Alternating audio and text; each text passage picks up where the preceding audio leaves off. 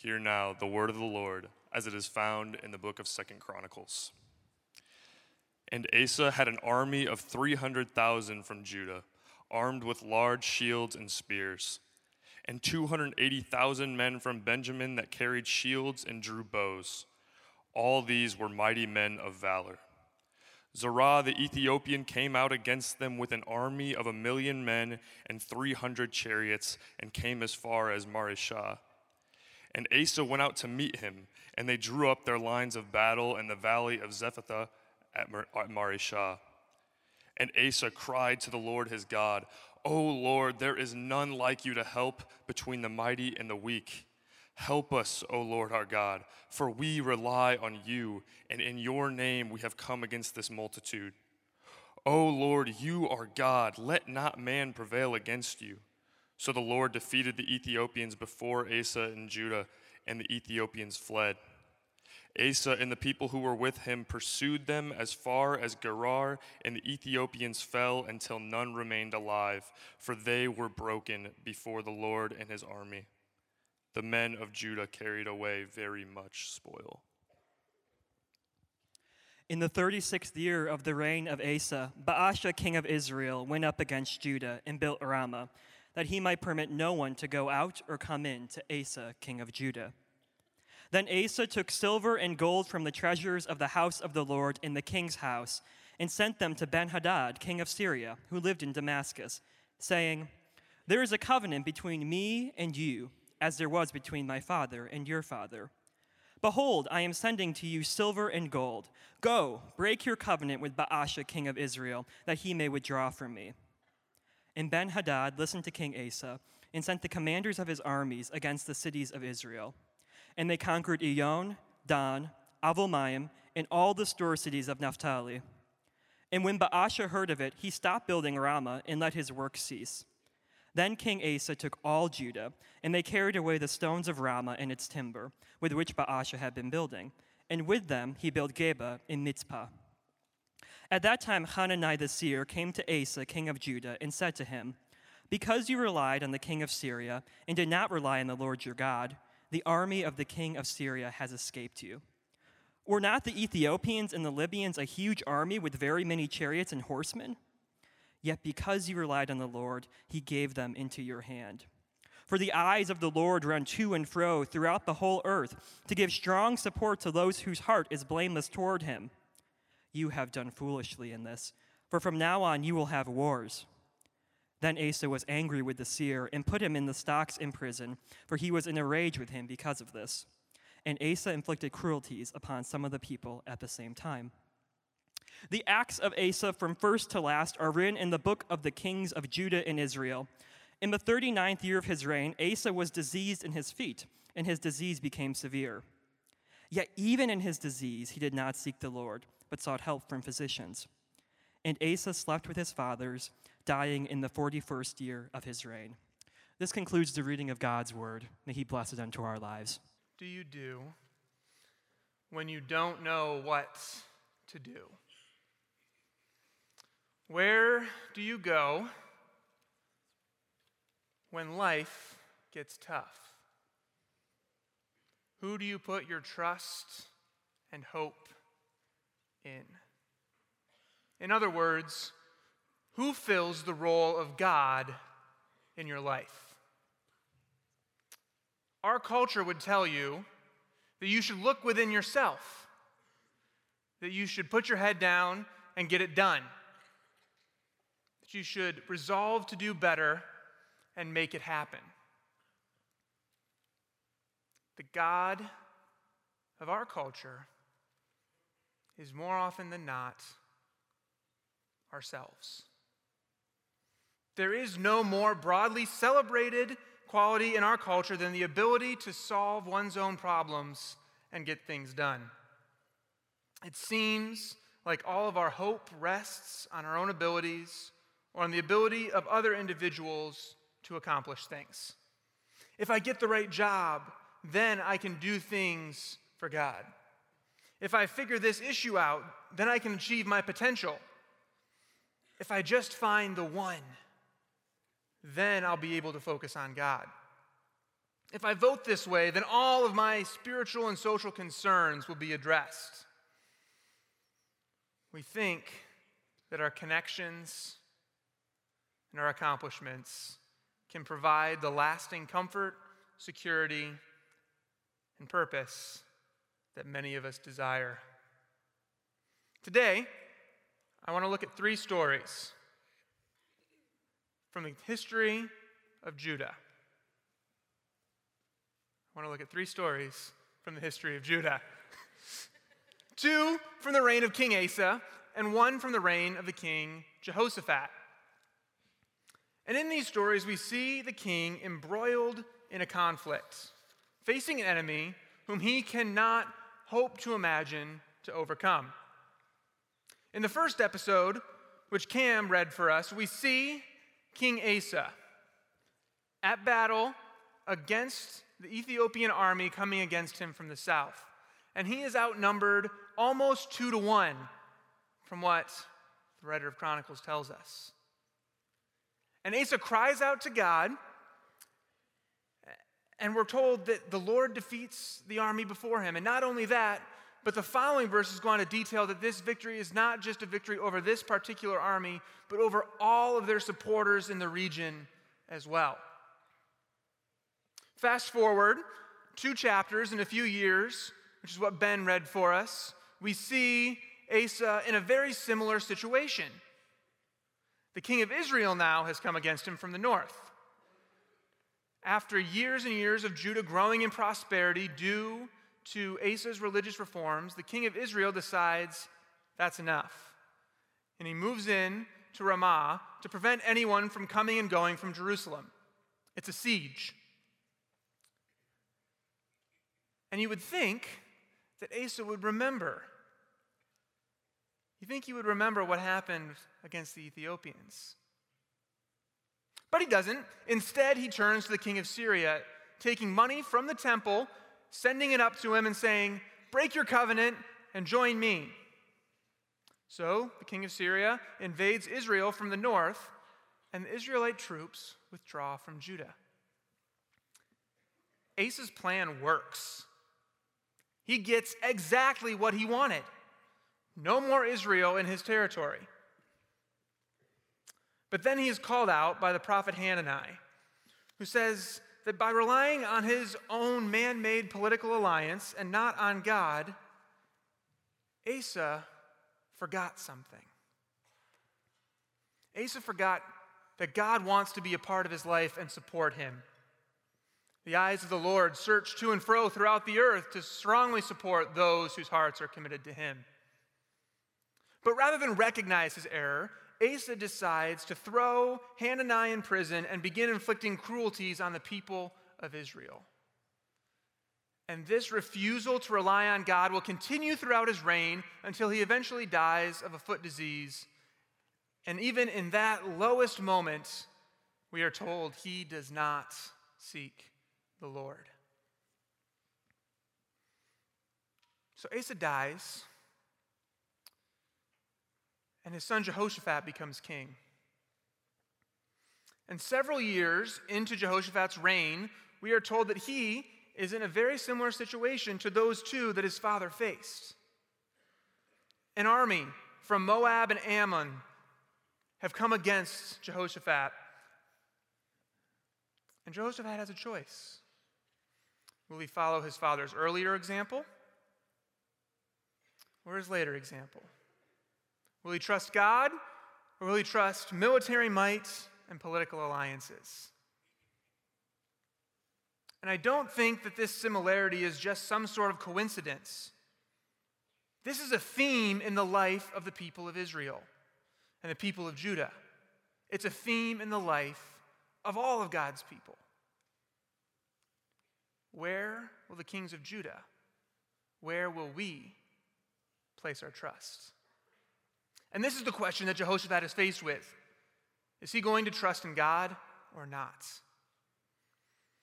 In 2 Chronicles 20, this is his response O Lord, God of our fathers, are you not God in heaven? You rule over all the kingdoms of the nations. In your hand are power and might. so that none is able to withstand you. Did you not, our God, drive out the inhabitants of this land before your people and give it forever to the descendants of Abraham, your friends? And they have lived in it and have built for you in it a sanctuary for your name, saying, If disaster comes upon us, the sword or judgment or pestilence or famine, we will stand before you. Your name is in this house, and we will cry out to you in our affliction, and you will hear and save. And now behold, the men of Ammon and Moab and Mount Seir, whom you would not let Israel invade when they came to the land of Egypt, and whom they avoided and did not destroy, behold, they reward us by coming to drive us out of your possession, which you would have given us to inherit. O oh, our God, will you not execute judgment on them? For we are powerless against this great horde that is coming against us. We do not know what to do but our eyes are on you.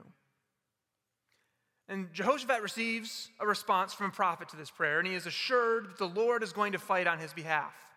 When he gets to the battlefield, he discovers that all of his enemies have turned against each other, and there is none left. Pretty similar to when Asa called out to God. And upon their return from the battlefield, it says, They came to Jerusalem with harps and lyres and trumpets to the house of the Lord. And the fear of God came on all the kingdoms of the countries when they heard that the Lord is against the enemies of Israel. So the realm of Jehoshaphat was quiet, for his God gave him rest all around.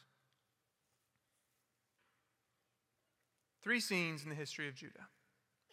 Two kings in conflict on three separate occasions. And in all three, Judah is preserved. The immediate result is a win.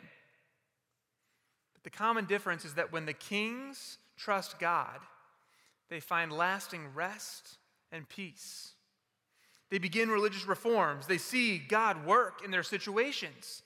They grow to trust Him and they give Him praise.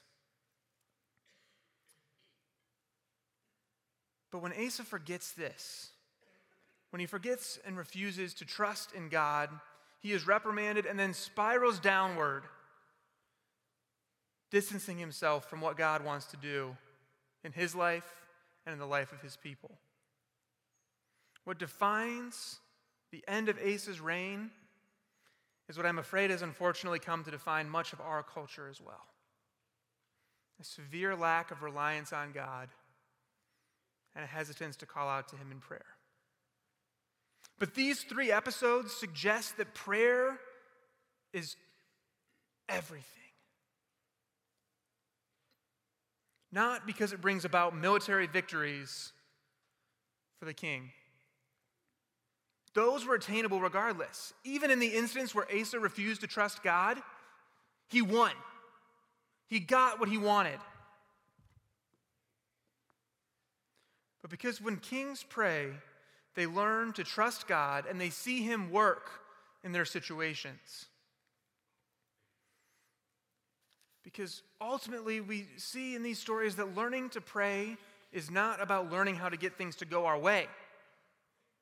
It's about learning to ask and trust God to have His. And Jehoshaphat models this.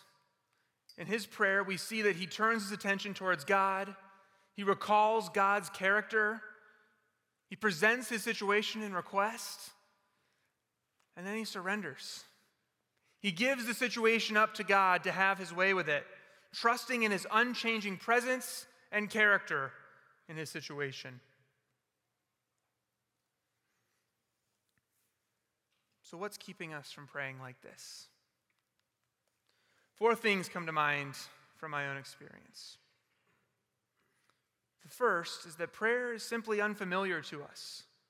For many of the people here, even those of us who grew up in church, prayer is not a central part of the faith that we have grown up with.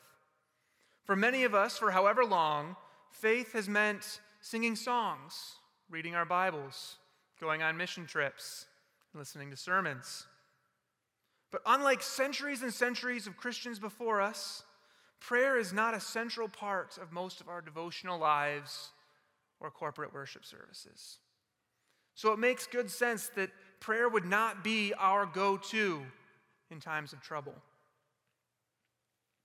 Secondly, and perhaps of greatest difficulty for me, is pride. Prayer requires me to admit that God knows better than I do. It requires me to acknowledge that there are some problems that I can't solve. It requires me to look weak in front of God and others and begins to chip away at the carefully crafted identity of accomplishment and strength that I have worked so hard to build up. And this goes along with a third barrier to prayer, which is control and needing to release a situation to God that ultimately we want to be able to call the shots in. We don't want God to have his way in the situation. We want to have our way. And so we don't pray. But lastly, I think that many of us have come to mistrust God. We become disillusioned with the concept of prayer because we have prayed and not seen or understood how God has responded. We assume that He either cannot or will not answer our prayers out of a lack of either power or desire. Twice in the last two weeks, we've heard messages on the prophet Habakkuk, which is maybe more than most of us have heard in our entire lives. But what Lauren and Patty reminded us in their messages is that unlike the prayers of Jehoshaphat and Asa, Habakkuk's prayer is not answered with victory, but with defeat. Yet in this prayer, Habakkuk is comforted not by the solution to his problem, but by God's presence and unchanging character in the midst of it. When Habakkuk cries out in prayer, he does not get what he wants, but he does get God. And we are assured throughout Scripture that when we draw near to God, he will draw near to us. In Matthew 7, we are assured of God's intentions that He's a good and loving Father who will not give us a stone if we ask for bread, but who has our best interests in heart. And yet, we are afraid to pray. When we approach the all powerful and loving God, we don't always get the answer we expect. And sometimes God's answer will seem like no answer at all. But if we trust Him, and if we will draw near to Him, we will find that He is present and at work. Sometimes I think our refusal to ask it all, as in the case of Asa, means that we not only miss out on witnessing God intervene in ways beyond our imagination, but we also step back and say, I don't want you to intervene in any situation. I don't want to see you work in my life. Not here and not anywhere else. But when we come to God in prayer, we're not just coming to someone, some big cosmic problem solver who just makes things the way we want. We're drawing near to something so much better a dear friend and a powerful ally who desires to show us that he is near and that he loves us in good times and in bad. If we look at the lives of Asa and Jehoshaphat, we, and we look at our own lives, we see that there are problems that we can solve on our own. We can get a lot of what we want by our own power but we cannot ultimately get the peace and the power that comes from being in the presence of God.